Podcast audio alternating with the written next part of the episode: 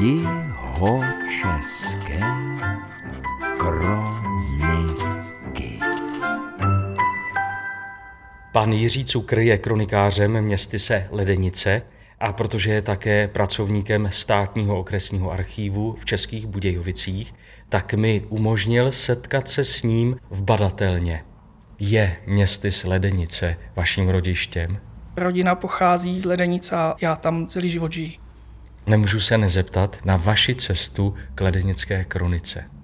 Já jsem se k té práci dostal po úmrtí svého předchůdce, pana Jana Číškovského, který zemřel v únoru roku 2004 a oslovil mě přímo tehdejší pan starosta a vědělo se o mně, že se zajímám o historii Ledenic, že publikuji různé drobné články, ať už v místním ledenickém zpravodaji nebo i v Českobudějovickém deníku. A 1. dubna 2004 jsem byl jmenován kronikářem Ledenic s tím, že jako první úkol přede mnou bylo na základě poznámek svého předchůdce zpracovat zápis za rok 2003. Jsem tak nejdéle sloužícím kronikářem v historii Ledenic a zároveň jsem stále ještě nejmladším kronikářem v Ledenicích. A kronika se u nás píše od roku 1885 a za tu dobu se včetně mě vystřídalo na její tvorbě 14 kronikářů. Ti kronikáři se poměrně často střídali. Pane Cukře, vy jste před mým příchodem připravil takovou výstavu ledenických kronik. To jsou všechny jednotlivé svazky, které za těch 134 let je v Ledenicích kronika vedena. Tak toto jsou právě všechny ty jednotlivé svazky, které vznikly za tu dobu. Mm-hmm. Pět svazků, pět knih Ledenické obecní kroniky, přičemž ta nejstarší je vedena od toho roku 1885 až do roku 1940 je i poněkud poškozená, je to zřejmě dáno jejím uchováváním během druhé světové války. Mě docela upoutalo to, že ta první ledenická kronika je rudá a je nadepsaná uprostřed. Ta slova jsou ve tvaru oka. Mm-hmm. Další potom tmavě hnědá až černá, tmavě zelená, hnědá, modrá. Přehlídka barev. A můžeme tu první otevřít? Můžeme samozřejmě kroniku otevřít a zalistovat v ní krásné písmo, graficky velice pěkně vyvedené a čitelné. A kdože to psal jako první kronikář? Jako první kronikář působil tajemník obecního úřadu František Sládek. Samozřejmě zeptám se, jestli v té první nebo v dalších je třeba váš oblíbený úryvek, zápis, já bych ocitoval zápis z roku 1932. Zápis vyhotovil řídící učitel obecné školy Antonín Rubín a týká se rozšíření hračky Jojo a kronikář Rubín doslova píše k roku 1932. Letos se velmi rozšířila mezi mládeží hra Jojo, dvojitá cívka Pohybuje se skákavě na niti navinováním. Obchodníci prodali množství této hračky. Jak rychle se rozšířila, tak rychle však zanikla. Na tom zápise se mi líbí, že to není zápis o něčem, o čem existuje řada jiných třeba záznamů v archiválích, ale že právě dokumentuje takový každodenní život v Ledenicích, jak se mládež bavila v tom roce 1932.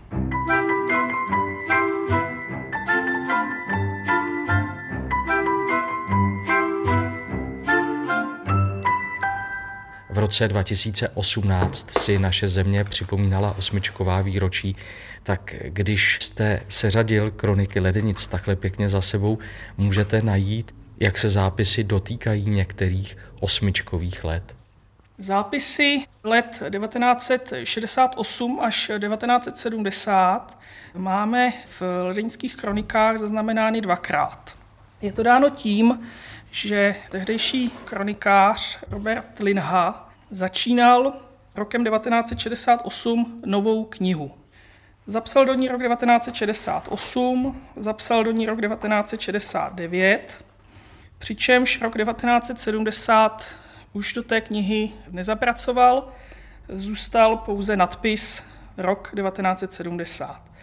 V roce 1970 totiž vyšlo nařízení, že se má v kronikách provést revize zápisů, které se dotýkají okupace v srpnu 68 a všech ostatních politických zápisů z let 68-69.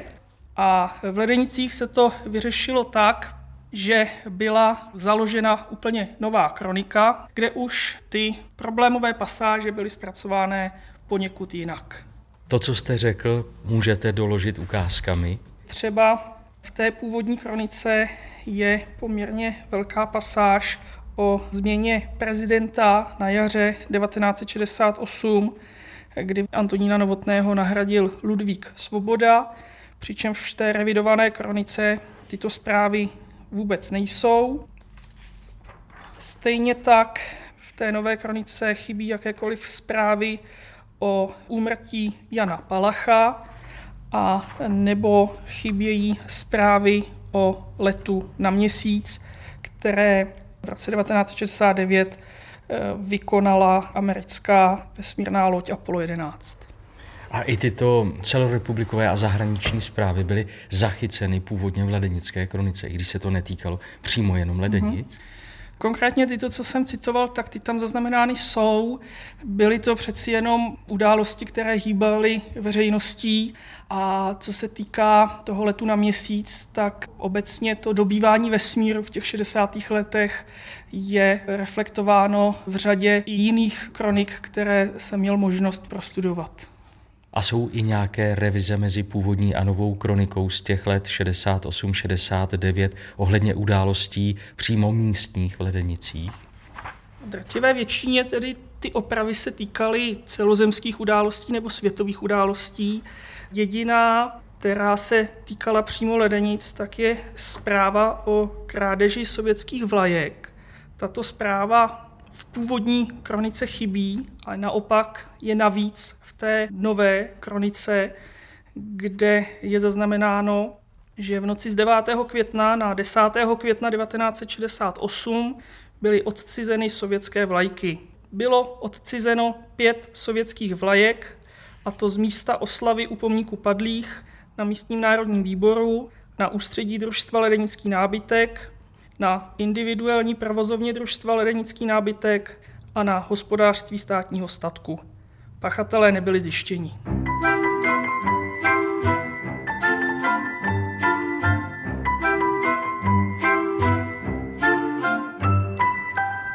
V tom sledu dějin městysu Ledenice, když tady máme před sebou těch pět kronik, mohli bychom se teď dostat ke kronice, do které píšete vy a k vašim zápisům, pane Cukře. V posledních letech si stále více uvědomuji, že v té kronice by měly být i informace takového charakteru, které na první pohled vypadají obyčejně, nezajímavě, nebo že se nějakým způsobem nevyvíjí.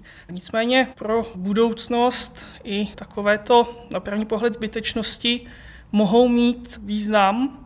Uvedu příklad z kapitolky nazvané Rodinné vycházky z roku 2013. Vycházkových tras pro rodinné vycházky není na Ledenicku příliš mnoho. V podstatě jsou čtyři.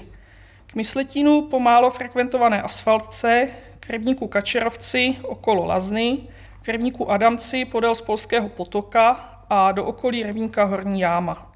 Lokality jsou využívány i pro delší procházky se psy. Oblíbené jsou i vycházky po různých částech městečka, někteří občané vyrážejí na cesty pravidelně. V Ledenicích máme soukromé muzeum Loutek, o kterém jsem se v roce 2017 do kroniky také více rozepsal. Proslulost muzea Loutek Františka Finka se díky agentuře Dvorana dostává do světa. Proto se zde v září 2016 objevila skupina návštěvníků z Ameriky a 20. února 2017 studenti z Hongkongu. V prosinci 2017 vyšel druhý díl knihy Malované opony divadel českých zemí, kde je dvojstrana věnovaná historické oponě Finkovy loutkové scény.